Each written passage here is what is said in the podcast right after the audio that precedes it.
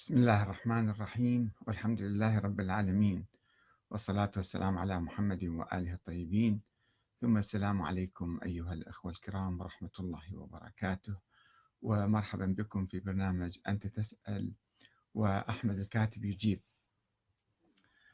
آه، السؤال هو هل يدعو أحمد الكاتب إلى إلغاء المرجعية الدينية أم إلى ترشيدها وتحديد صلاحياتها؟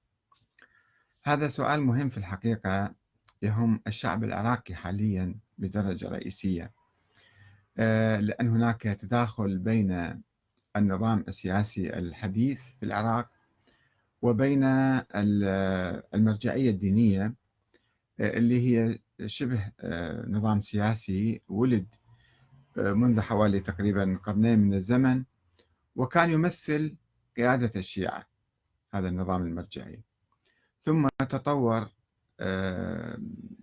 يعني الشعب العراقي تطور في الحقيقة وآمن بالدستور وآمن بالنظام الديمقراطي وهنا آه، أصبحت العلاقة مرتبكة أو مشتبكة أيضا بين المرجعية الدينية وبين آه، النظام السياسي الحديث ومثلا ما يفرز هذا من رؤساء.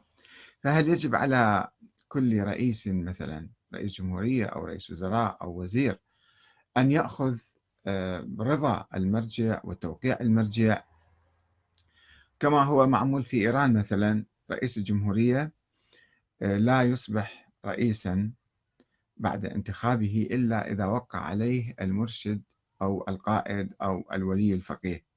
وهذه عادة قديمة من أيام العهد الصفوي قبل 500 سنة تقريبا عندما آه، يعني جاء الشيخ علي عبد العالي الكركي آه، وأبدع أو اجتهد آه، وأنتج آه، نظرية النيابة العامة أن الفقهاء والمراجع يعني هم نواب الإمام المهدي العامين فلهم الحق بإعطاء وكالة إلى السلاطين الملوك والرؤساء. ولا يحق لأي ملك أن يصبح ملكا شرعيا معترفا به عند الشيعة إلا بعد أن يمضي عليه المرجع. هذا كان في العهد الصفوي والقاجاري خلال القرون الماضية. وفي التجربة الإيرانية الحديثة النظام الجمهوري أيضا حدث شيء من هالقبيل ويعني آه، وضع في الدستور أنه رئيس الجمهورية المنتخب لا يحق له أن يمارس صلاحياته إلا بعد أن يوقع عليه. فكذلك الآن عندنا في العراق مشكلة. رغم أن هذا ما موجود في الدستور وما مذكور في الدستور إلا أنه عمليا إذا صارت مشكلة في البلد فالمرجع هو اللي يحسم الأمور. إما أن يطالب باستقالة رئيس الوزراء المنتخب المؤهل لأي لكي يحكم.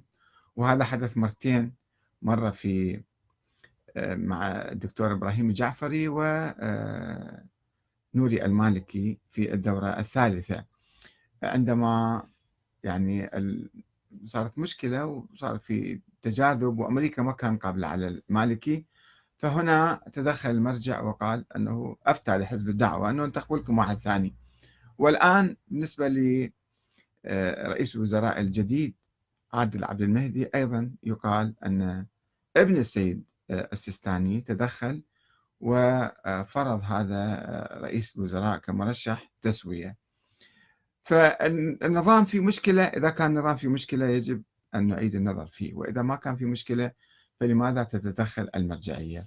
لذلك البعض يسألني يقول أنت يعني آه، ما هو موقفك في الحقيقة؟ هل تدعو إلى إلغاء المرجعية بالمرة أم إلى ترشيدها وتحديد صلاحياتها؟ وأقول أنا عندي عشر ملاحظات في الحقيقة أو أكثر ربما تجي يعني بعدين. آه، اللي سجلتها هنا يعني أنا أختلف. أنا أؤيد يعني الحوزة العلمية وأن تكون هناك أبحاث ودراسات ومجتهدون واجتهاد في الحوزة وهؤلاء يعطون آرائهم في مختلف المسائل الحادثة. هذا شيء ضروري لأنه نحن دائما نواجه نواجه يعني أسئلة في قضايا كثيرة آه، وبحاجة إلى أجوبة. آه، ولكن ليس بهذه الصورة المرجعية اللي موجودة الآن. يجلس واحد أو عنده جماعة حوله مثلا يفتون في مسائل مختلفة سواء مكررة هي رسائل عملية كلها مكررة عن طبعات قادمة وطبعات سابقة وعلماء سابقين. وأيضا هناك مسائل حادثة تشوفون دائما يسألون المراجع المختلفين ويجاوبون. ولكن يجاوبون بدون استدلال. معتادين علمائنا الكرام حفظهم الله وأطال في عمرهم.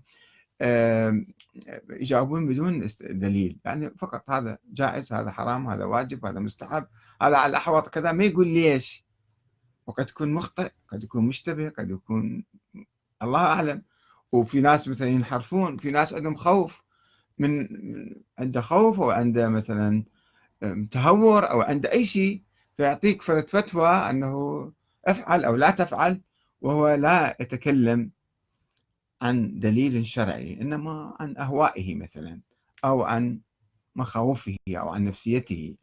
فعندنا مواقف كثيرة فيها شك وفيها سؤال حول آه، مواقف هؤلاء آه، العلماء. لماذا اتخذوا هذا الموقف؟ لماذا لم يتخذوا هذا الموقف؟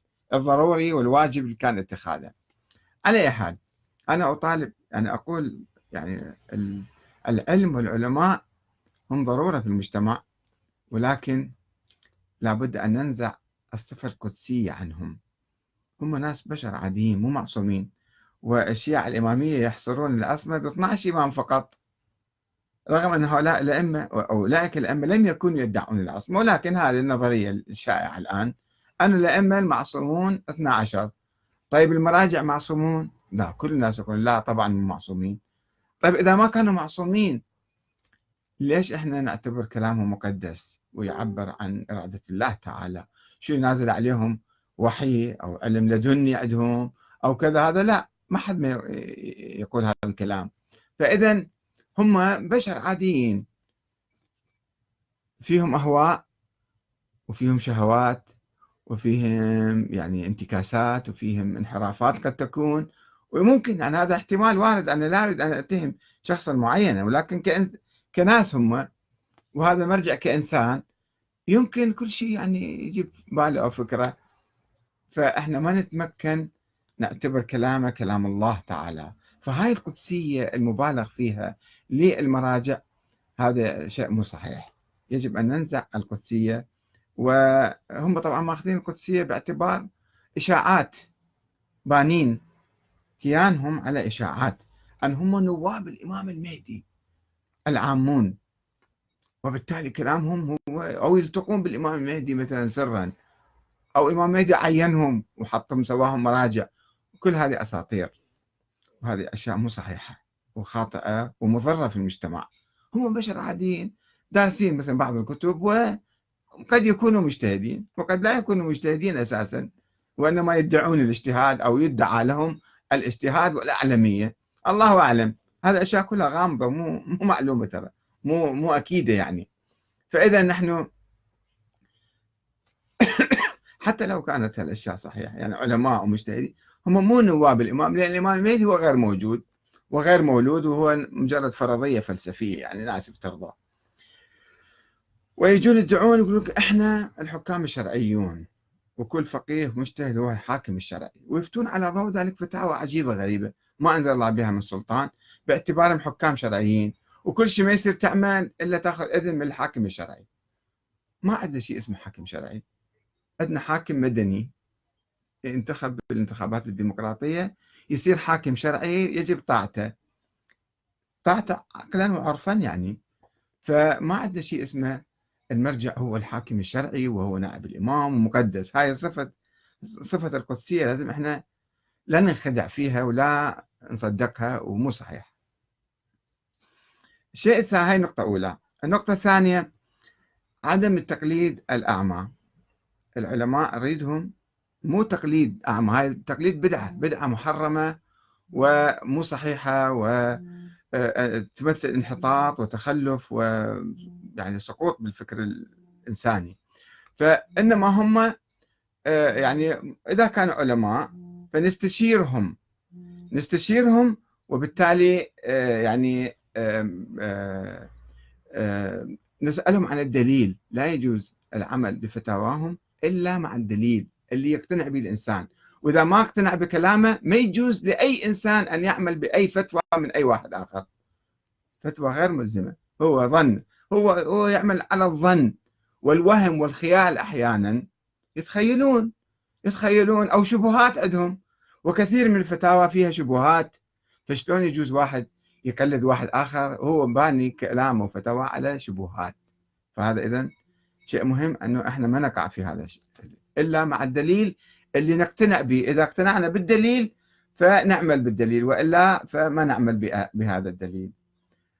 آه هذا الشيء الثاني. الشيء الثالث عدم حصر الاستشارة بواحد من العلماء مدى العمر. هاي هم في بدعة جديدة.